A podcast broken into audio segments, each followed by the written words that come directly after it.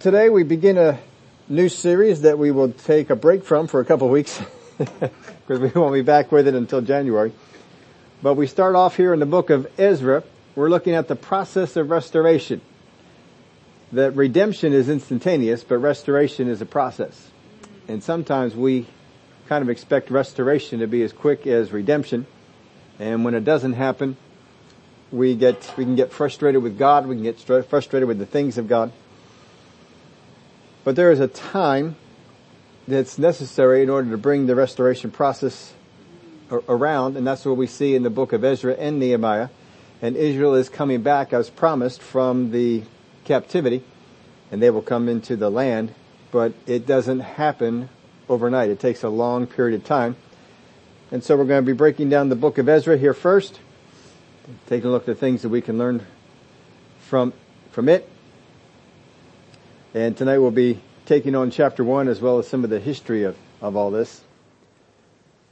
And what we see here leading up to this particular time is that the end is coming. At least that's what the people of Judah should be thinking about. From the time that Daniel had received the revelation that he had, they knew that 70 years were determined. And Daniel discovered this towards the end of the 70 years. So the people should be thinking, alright, the end is about here. We're about at the end of this. Something is going to change. Something is going to happen. The verses that Daniel was looking at, let's just review those. Jeremiah 25, 11 and 12. And this whole land shall be a desolation and an astonishment, and these nations shall serve the king of Babylon 70 years. Then it will come to pass when 70 years are completed that I will punish the king of Babylon and that nation in the land of the Chaldeans for their iniquity, says the Lord, and I will make it a perpetual desolation.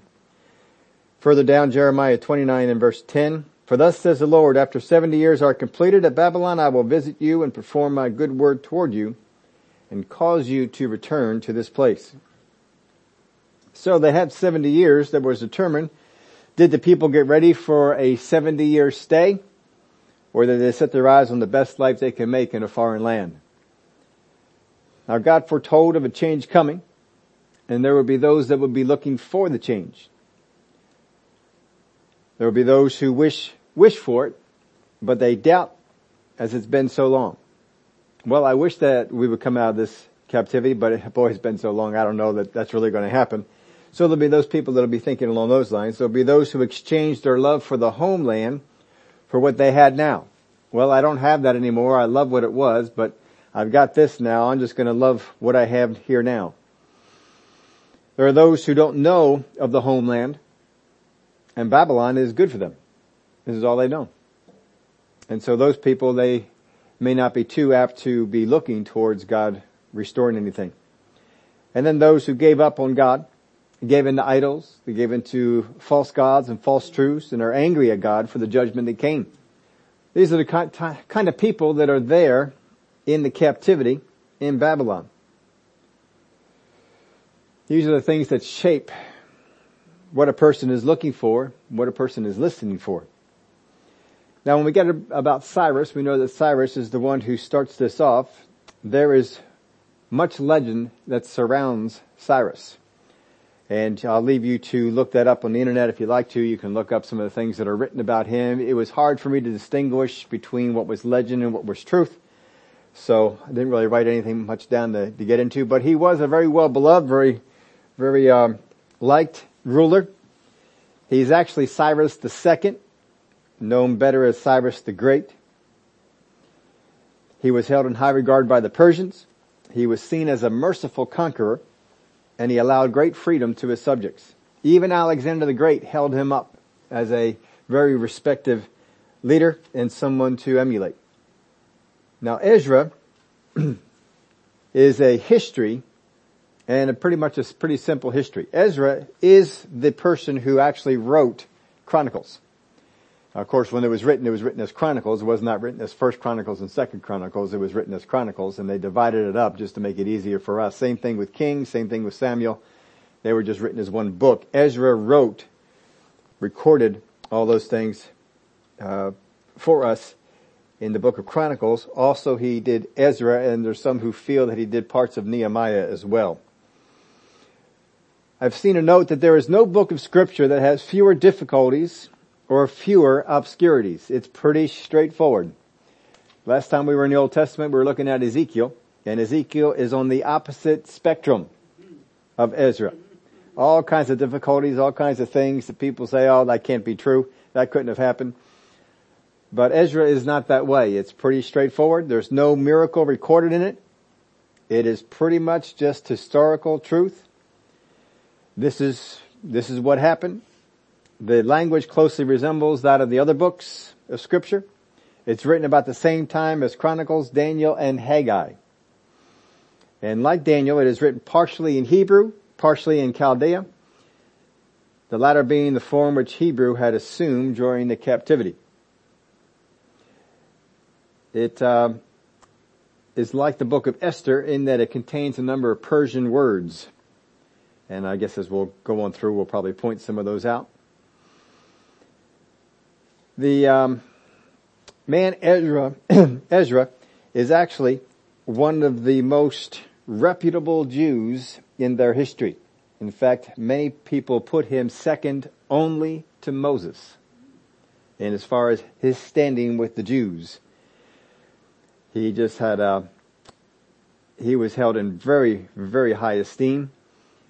And uh, even though the book that we have by his name does not seem to be all that great, he was seen as someone very great in the Jewish history. So let's get over here to the book of Ezra.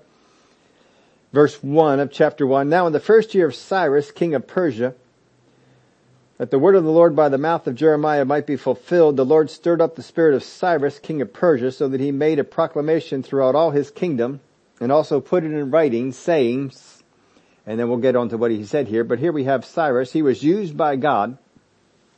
He is a heathen king. He serves idols, but he was used by God.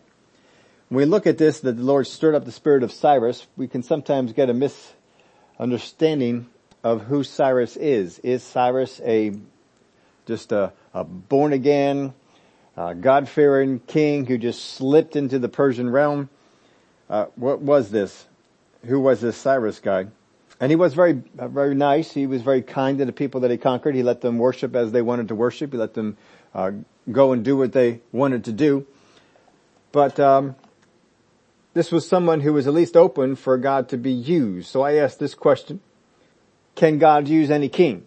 If God could use a heathen king like Cyrus, can He use any king? So I wrote down some things. Put them. I gave you some space if you want to write it down. If it means anything to you, you can do that that there are different kind of leaders to God. There are those, first off, the first group would be those that are submitted and they follow His leading and word.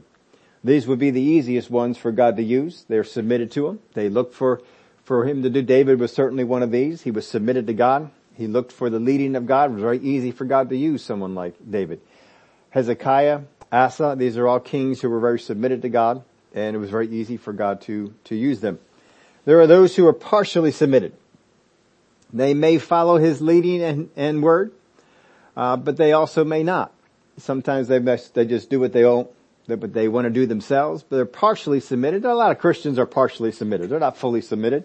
They're just partially submitted. I'll, I'll usually do what God wants me to do, but every once in a while, you know, I, I think this is part of the word is outdated. I don't think I really need to follow this. And so we're partially submitted, even though I may call myself fully submitted. We are partially submitted and there are some kings and there's some leaders in the world that would come under this partially submitted. Now God can still use them, but there are times they're not going to be used by God because they're going to decide to do their own thing. And certainly Israel has their uh, history of kings who were partially submitted. We also have those that are not very submitted.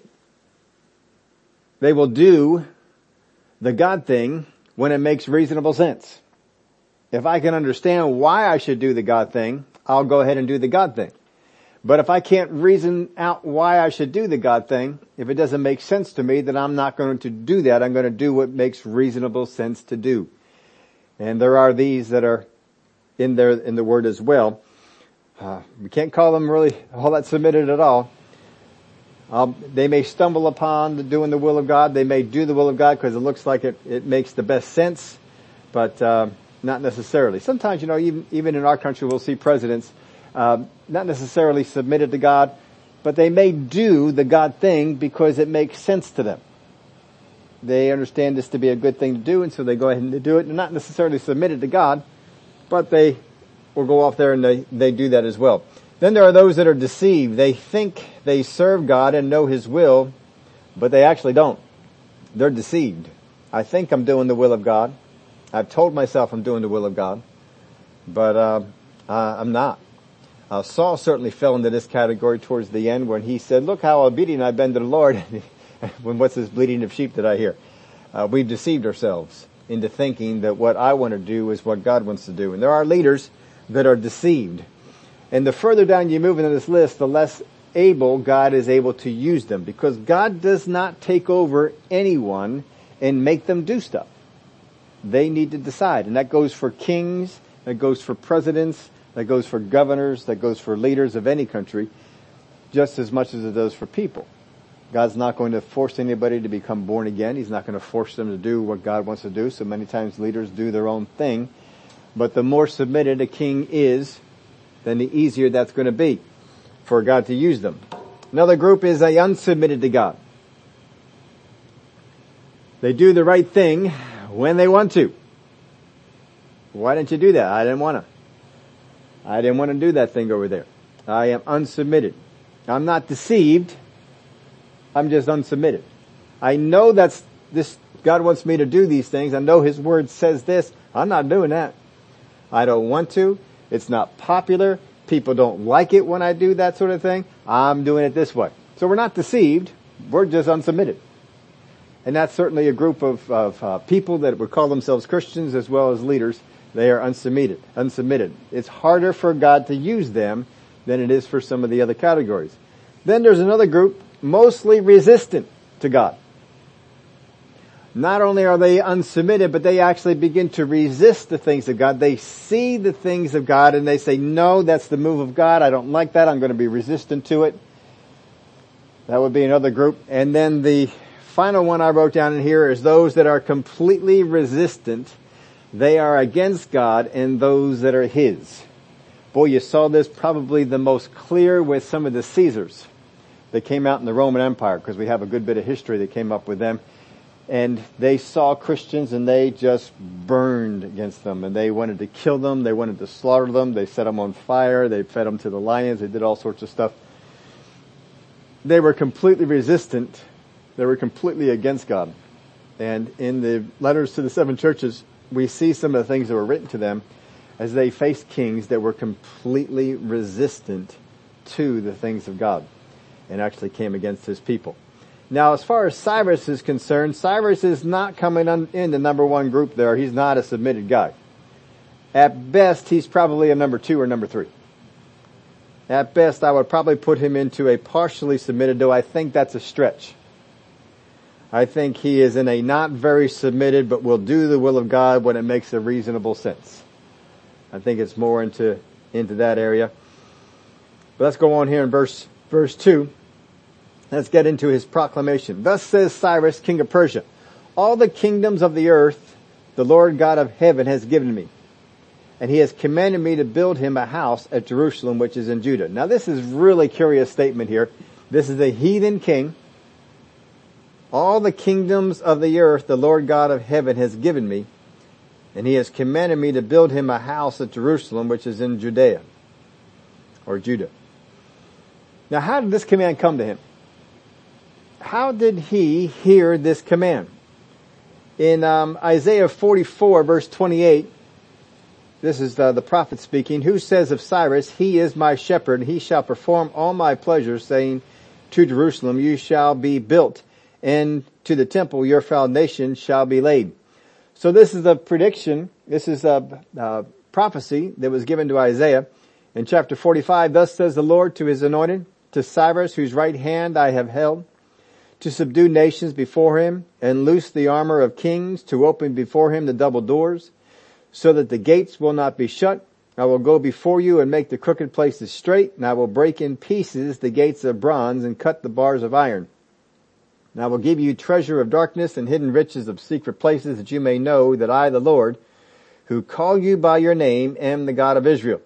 For Jacob my servant's sake in Israel, my elect, I have even called you by your name. I have named you, though you have not known me. I have named you, though you have not known me.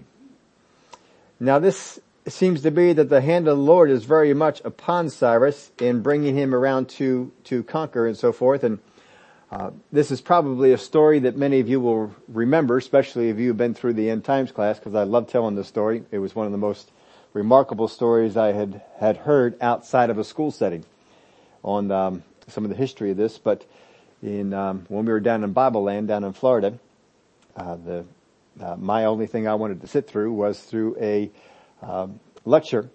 That's how it was listed. It was listed as a lecture that was given on prophecy, on end time prophecy. And so I sat through this, this lecture and this, uh, professor got up there and he was, uh, talking about things and he gave a story about Alexander the Great that to me was remarkable. In that Alexander the Great had a dream and a man appeared to him in this dream and it told him that he would conquer the world and it told him how he would conquer the world and it gave him a path for which he would go and conquer the world.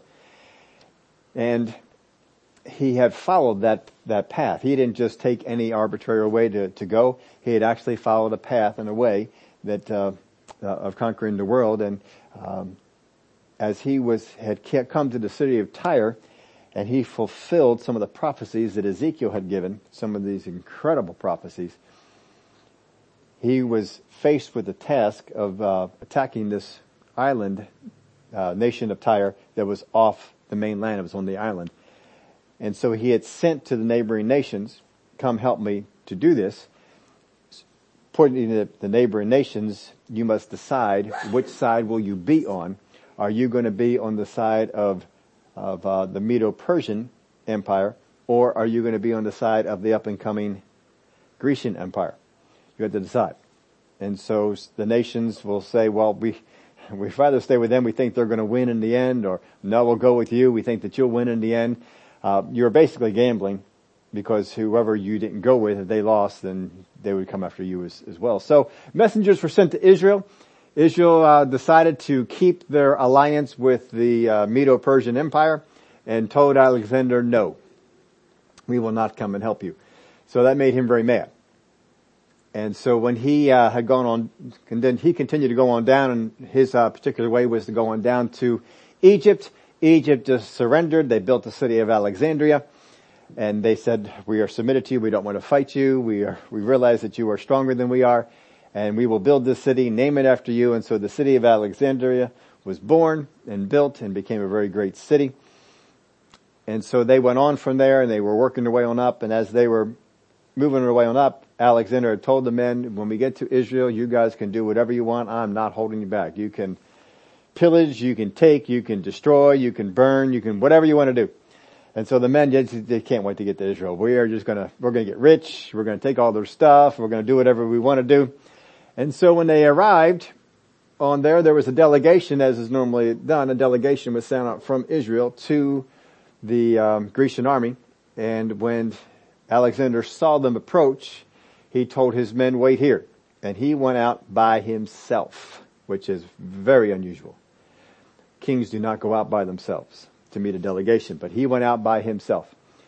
He talked with them for a little while, and then he came back to his men and he said, all right, men, we're moving on. And they never went in, they never destroyed Jerusalem, they didn't attack.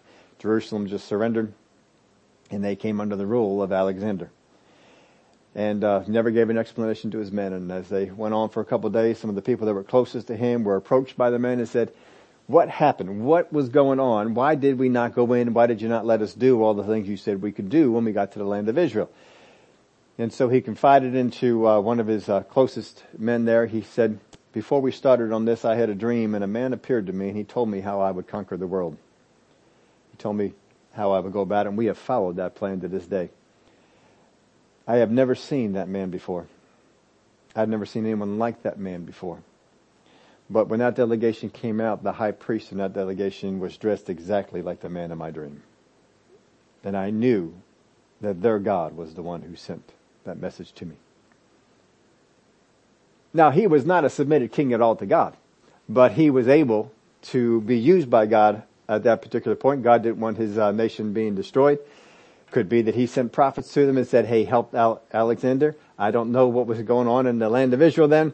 Maybe they were disobedient, but God came through and he, he uh, planned for this ahead of time, having someone dressed up in the um, high priest robes, and that uh, satisfied Alexander. Something like that may have happened with Cyrus. When Cyrus came in, and sometimes we don't always tie all the things together in scripture. But as it said here, it was the first year of Cyrus. The first year of Cyrus. I'm not going to read this for us here tonight, but if you want to read this uh, going home, in Daniel chapter 5, we have a feast that was given in the city of Babylon. It is known as Belshazzar's feast. At the feast, they called for the uh, the things that were taken from the temple to be brought out to the party. They wanted to use them in their partying. And so as they brought out these holy uh, instruments for worship and used them in their party, a hand appeared and wrote on the wall. And no one could understand what was written. Daniel was called in because they had remembered, somebody had remembered he used to be a big part of the kingdom and surely he would, he would understand what's, if anyone could understand what's going on, he could because he had apparently fallen out of favor with the people that were there. They're probably even more evil than Nebuchadnezzar was and they didn't want someone that righteous being around. And so he was still around, but he was not very prominent in the kingdom under this particular king. But they called him in and he was able to read it and he told them there were four words that were on there. And if you want to go back to the, there, you can read all that. But he basically told them, your time is up. You have been measured and found wanting. And your time is up. This night, this city will fall. And so they uh, thanked him for it. And they said, we're going to make you third ruler. Of course, they promised him that if you can read this, we'll make you the third ruler of the kingdom. And uh, he said, I don't care what you make me. I don't, I don't, I don't care to have it. Uh, but he, they made him that anyway. Third ruler of a kingdom is going to fall that night. That, uh, that's a great position to be in. This is what happened. The, the reason that it fell is because the Persians came against them. The person who's running the Persian army and going about conquering is Cyrus the Great. Person on the other side of the wall is Cyrus. When the city falls, do you think there is an outside chance that the man Daniel and the man Cyrus meet. Daniel has just made the third, third uh, ruler of the nation of that uh, that country. Surely he is going to be brought in. If you remember, when Babylon conquered Jerusalem, that the prophet Jeremiah was uh, brought to Nebuchadnezzar, and he found favor with Nebuchadnezzar because Nebuchadnezzar knew you prophesied, you told them to surrender. You, he knew all these things that were going on. More than likely, Cyrus knows what Daniel has said and that Daniel has told them this city will fall tonight. So he knows that Daniel has made this prophecy that this city would fall tonight. And he has a command from the Lord on the things that he was doing in the area of conquering I, I don't see how those two paths don't cross. And in doing so, does Daniel give him any of these words? Any of this encouragement? Does any of the words from God come through Daniel? Does Daniel say anything to him about doing the will of God and the prosperity that will come? Does he talk to him about how Nebuchadnezzar, how the Babylonians came against the things of God, how they came against Israel, how they're being punished for what they did to Israel. And that may have gotten Cyrus's attention. And so that Cyrus is paying mind to him. Because again, person, some people are submitted, but only when they see that it benefits me. I'll do what God wants as long as I get something out of this. And this could be something that Cyrus did. I'm sure that Daniel had some kind of a hand in Cyrus uh, being so benevolent to the children of Israel and actually financing their trip back home to rebuild.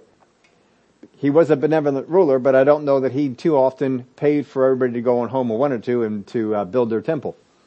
But here he is. So somehow I think Daniel was involved, but we'll have to wait till we get to heaven, I guess, to see the videotape and all the things that may have gone on. But with Daniel having some kind of interaction with him, and of course Daniel comes in a place of prominence in the Persian Empire as well. That probably comes about something on this night that he is brought into the area of leadership and they see the hand of God on him. They see that the things that he has said so far have come to pass. And in their own kingdom, things that Daniel has said has also come to pass. And the kings of that nation also became dependent upon Daniel. Now, as you remember, in the days of David, and David wanted to build a house for God, God said, no, you are a man of war and you are not going to build my house, but uh, your son will build the house. If God didn't want Dan, uh, David to build him a house, who was a man after his own heart, who was submitted to God, why would he want Cyrus to build him a house? But he, he's very clear about it, that Cyrus has a directive from God and the prophecies are, are there. Well, more than likely, all you have here is Cyrus is not building this house. He is doing basically the same thing that David did. He is financing it and he's authorizing it. That's really all that David did. David financed it and David authorized it. But it was Solomon who put it together. And so it was actually someone from the house of Israel who came on down of the lineage of David. And we'll get into him as we get into the chapters that are about this down the road. Let's go on to verse three. Who is among you of all his people? May his God be with him and let him go up to Jerusalem, which is in Judah, and build the house of the Lord God of Israel. He is God, which is in Jerusalem. And whoever is left in any place where he dwells, let the men of his place help him with silver and gold, with goods and livestock, besides the freewill offerings for the house of God, which is in Jerusalem. So he is calling here for not only for the temple to be rebuilt, but he's also calling for the people in the land to head on out there and to, and to do this. Now he's doing all this from Babylon. In the book of Daniel, we've made this point when we've gone through here before. Babylon had its capital at Babylon. Persia had three different capitals for their kingdom. Babylon served as their winter cap- capital. So it would move around in, in, different places, but Babylon was the Persian capital during the, the winter months. They would have it, uh, have it at that point. When Alexander came by, his capital, of course, was in the land of Greece until he conquered Babylon. When he conquered Babylon, he made that his capital. And he went out from there and then came back and he spent his last days over in the area of Babylon. Babylon was the capital. So you have those three kingdoms, the Babylonian, you had the, the Medo-Persian and the Grecian Empire all had their, their main city, their capital as Babylon The problem comes in is that Rome does not have their city as, uh, their capital city as Babylon. And many people have explained it, and I certainly explained it when I thought it was this way too, that when Rome is, is, uh, revived, that it will then make its capital at Babylon. Uh, but I think that fits far better for Daniel's final kingdom to have been a revived uh, Islamic kingdom, that basically the Islamic Caliphate that came up uh, for and was around for many years because they fit the description that Daniel gives, and they had as their capital and will have as their capital, I should say, the, the city of Babylon. Babylon is the great city in the end. Jerusalem is the holy city. Babylon is the uh, city that basically is against it. And so Babylon will come into play here again. We know that Babylon will come in the end People have tried to make it figurative that something else in the, some city in the area of Europe will become the Babylon. People have even said New York City will become the Babylon, all sorts of stuff like that. But I think Babylon is Babylon. It has always been the physical Babylon, and the uh, the city Babylon is seemingly a central figure for the uh, book of Daniel. That all these kingdoms came came about for that. So when he gives this decree, he's giving it to the people here in captive that are in the land of Babylon. And he's telling them, hey, I'm, I'm giving you the call. Head on back over there and do this. Go out there. Now these people, they've been waiting for 70 years for the promise to return. They had the promise that they would return. They knew that God would bring them back, that he said he would bring them back. So the call is out there. But along the way, things are happening. People gave, gave up on the promise, or they traded in on one that was more local and more attainable. You know, it's a whole lot easier to take a promise from God that I can grab hold of here than it is for the one that uh, maybe the Bible has said. But that's not what they're to do. The prosperity and the property that they have now, it has satisfied many who once hungered for the promises of God. And we still see this in the, in the world today. We have the promises of God, but sometimes we have settled for the property that we have and the prosperity that we get in this kingdom, that we've given up the kingdom that is to, that is to come. Verse 5, and the heads of the fathers' houses of Judah and Benjamin, and the priests and the Levites, with all whose spirits God had moved, arose to go up and build the house of the Lord, which is in Jerusalem.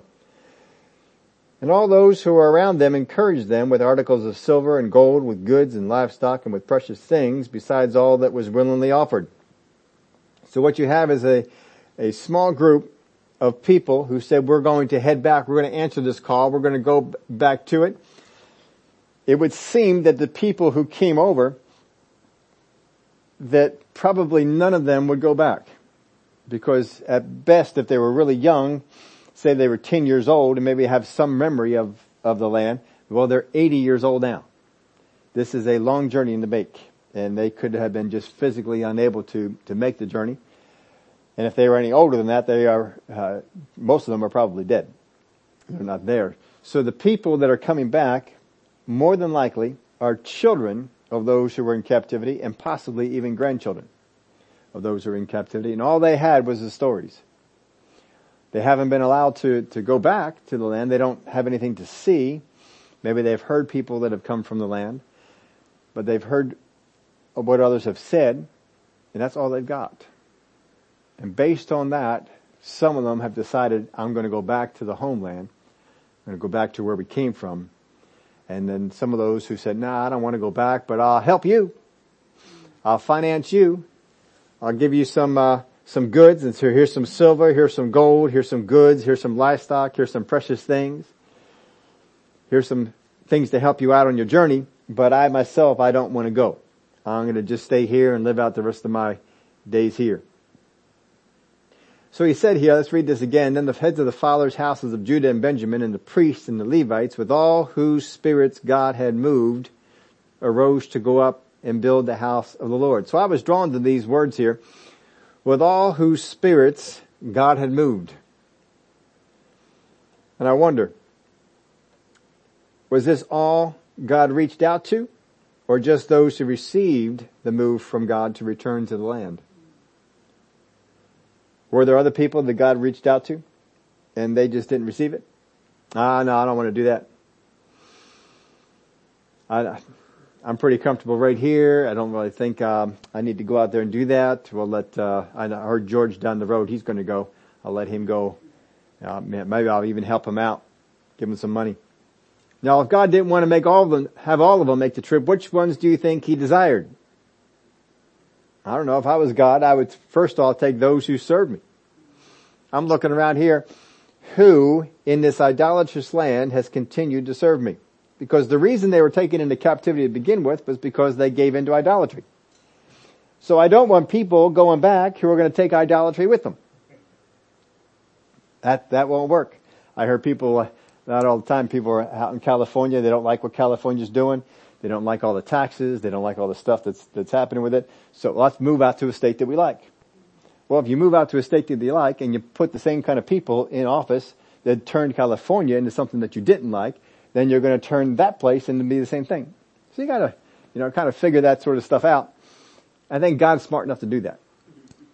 If we bring people back into Israel who honor idols, and don't honor my word, we're going to have the same problem we had before. So we need to have people that are just sold out for God. So on that basis, I would say he probably didn't stir everybody up. There are some people he said, you know what? I don't want you. I don't want you on my team. Uh, you haven't shown yourself to be very diligent in serving God here.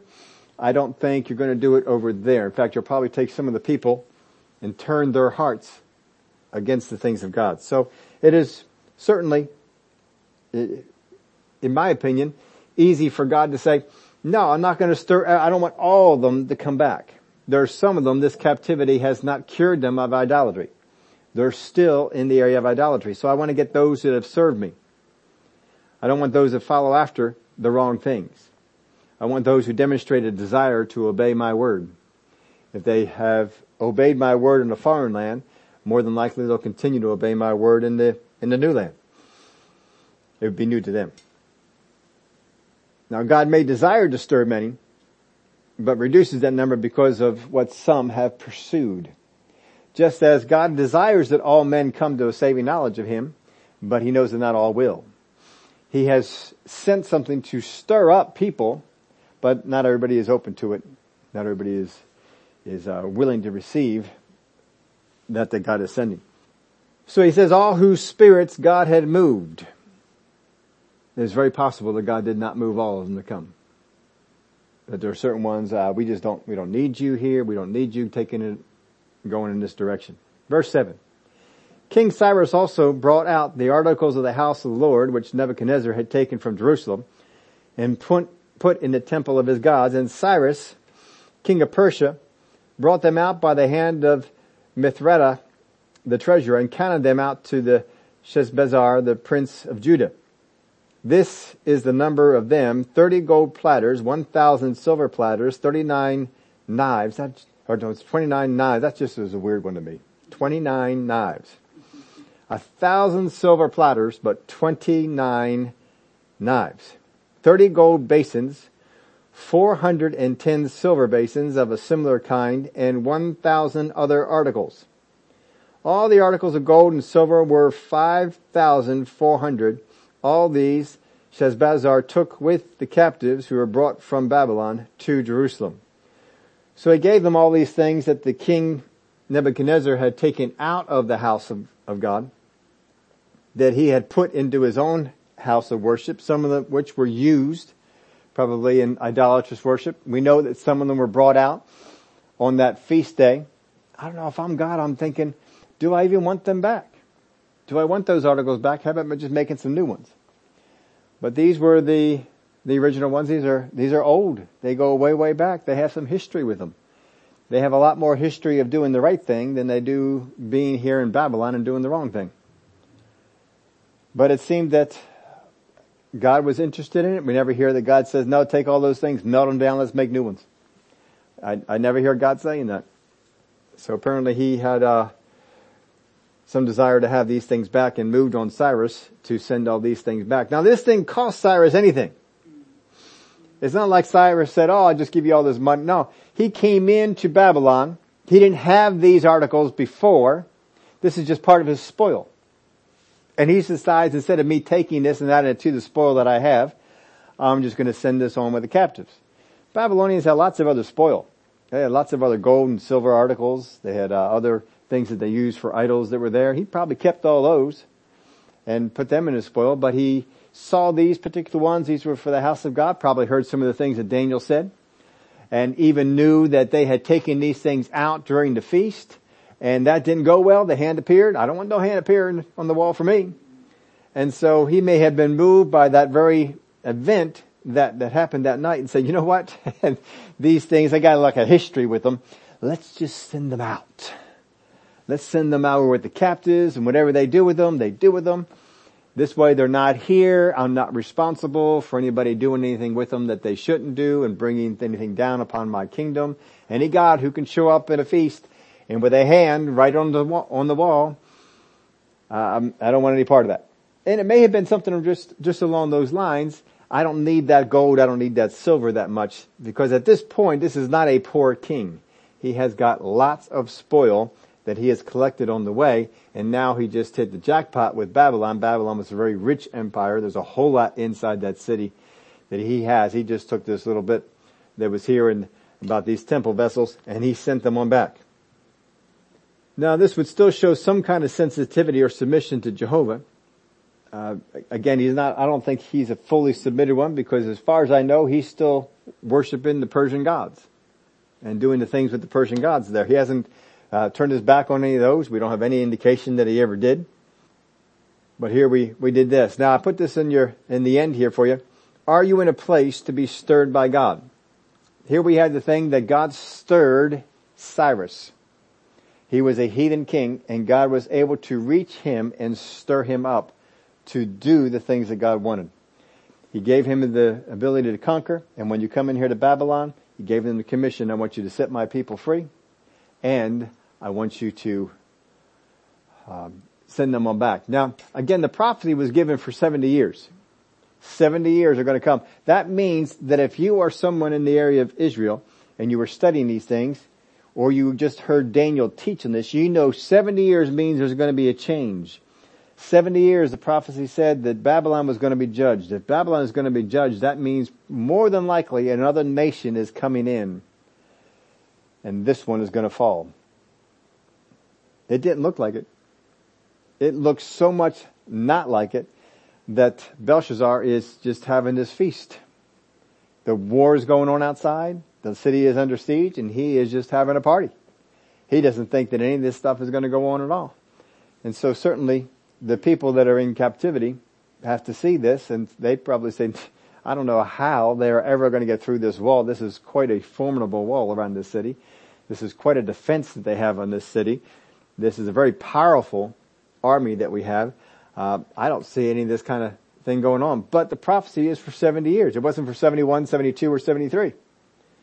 They had to know this is where it's coming, coming down at. And we have uh, also prophecies to talk about the end coming.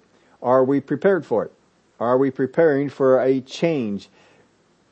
In order for this prophecy to come about, there had to be a very sudden change. Daniel comes up and he states something with extreme confidence There is going to be a sudden change this night. This night there's going to be a sudden change. But he has those prophecies in his, in his, uh, thinking.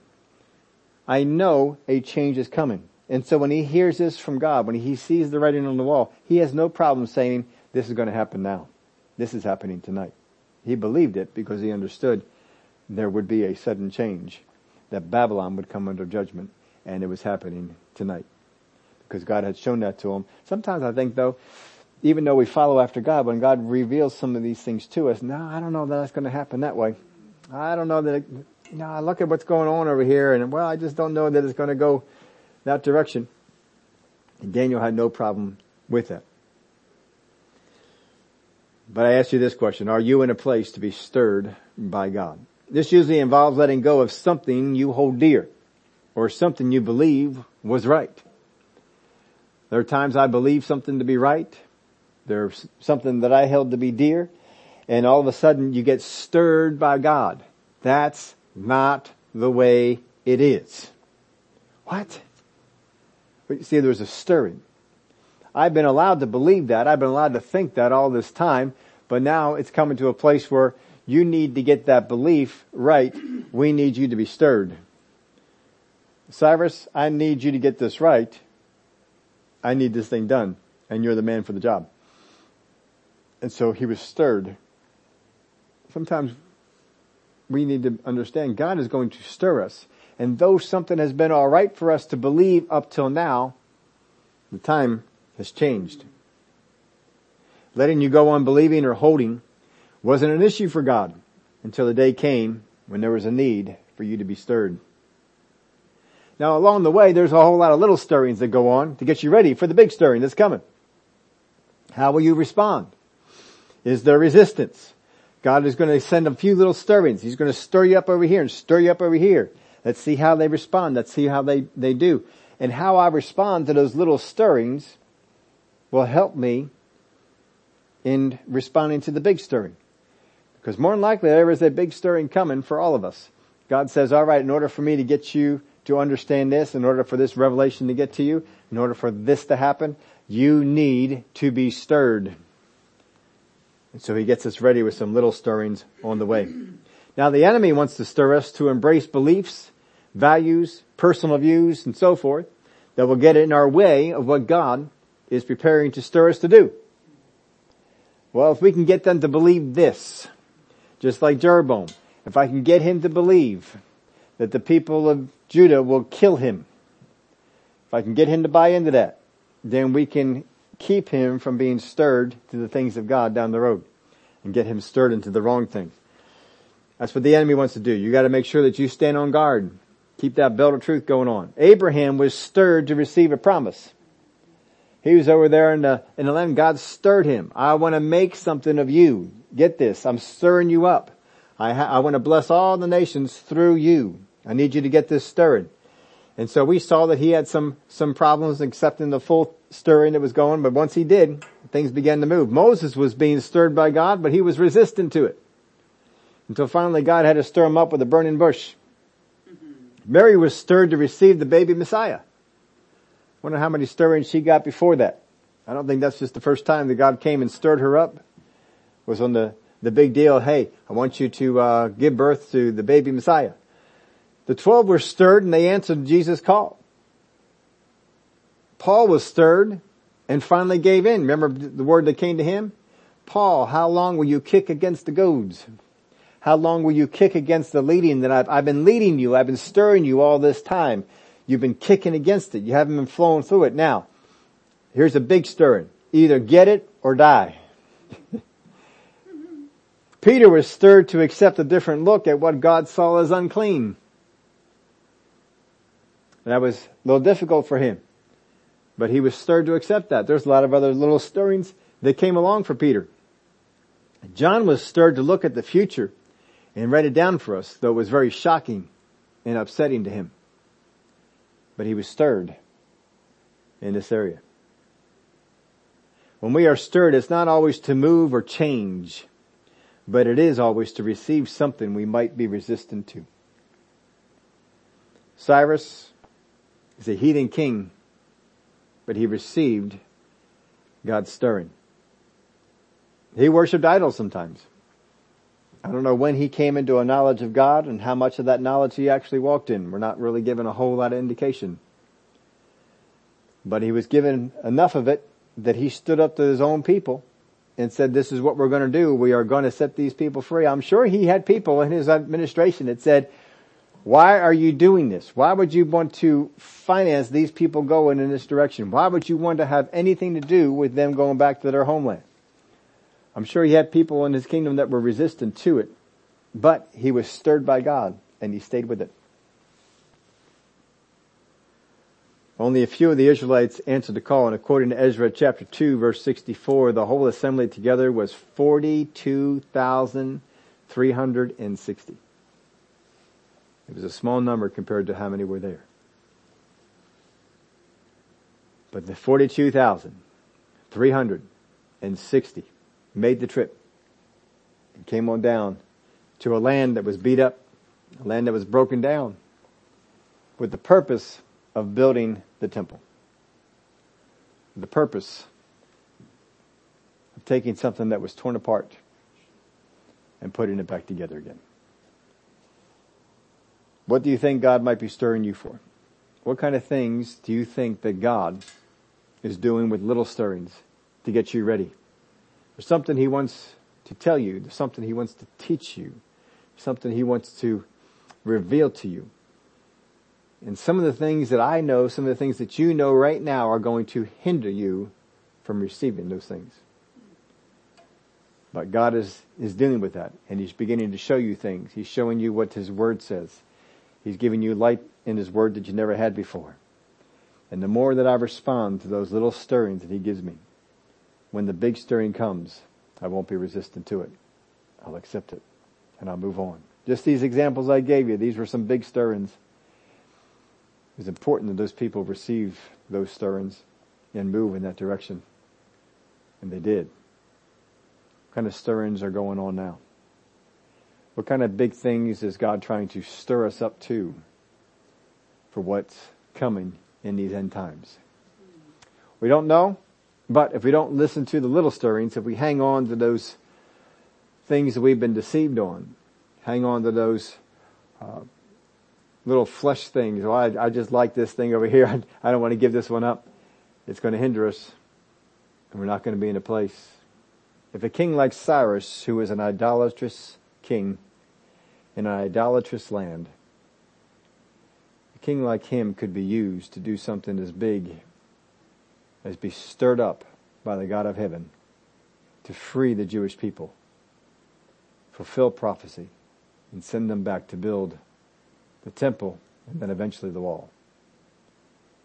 What can God stir up people that are submitted to Him to do? Father, we thank you that you will stir us up, that you will send us little stirrings along the way. Just as we're walking on through, having a general conversation with you, you may stir us up and show us some things that are to come. Just as the disciples were walking along and talking with Jesus, telling them about the temple, and he spoke some things to them, these stones would be overturned, not one would be left upon another. He stirred them up, and they asked some questions, and they gave them some understanding on what was to come. We want to be open to you stirring us up, speaking some things to us. I thank you for what you will do in these areas. We look to make ourselves ready to receive those stirrings. In the name of Jesus we pray. Amen.